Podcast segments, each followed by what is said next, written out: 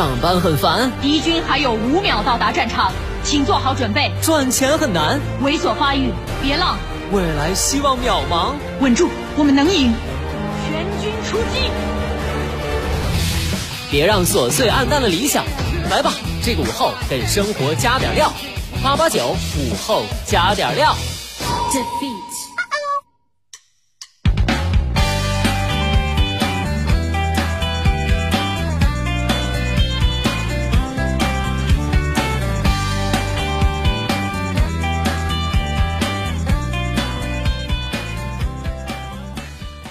生前的你还好吗？欢迎收听午后加点料，我是海鹏。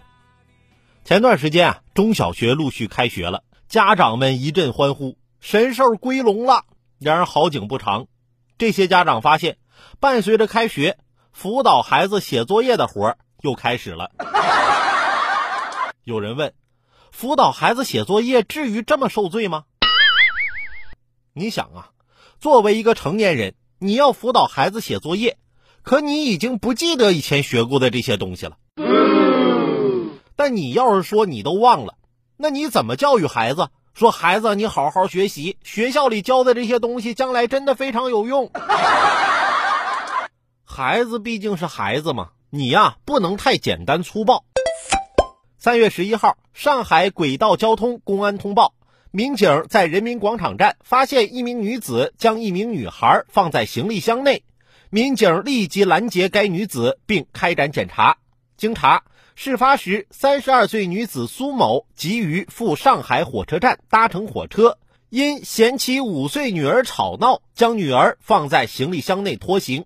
约一分钟后，被民警拦停制止。经检查，女孩未受伤，事件正在进一步处置中。你一个带孩子出门坐火车的人，手里拿个能放下孩子的空箱子？就算熊孩子吵闹，也不能把亲生女儿往行李箱里装啊！而且啊，都能被你塞到行李箱里，那你这孩子也不算吵的呀。就我家那孩子，我一大老爷们儿，我压根儿都没本事能把他塞进行李箱里啊。父母跟孩子还是要多沟通，建立和谐的亲子关系。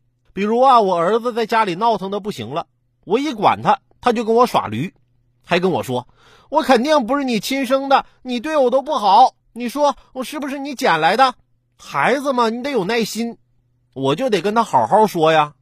孩子，你怎么可能不是我亲生的呢？你说我要是出去捡个小孩回来，那谁不得挑个好孩子捡呢？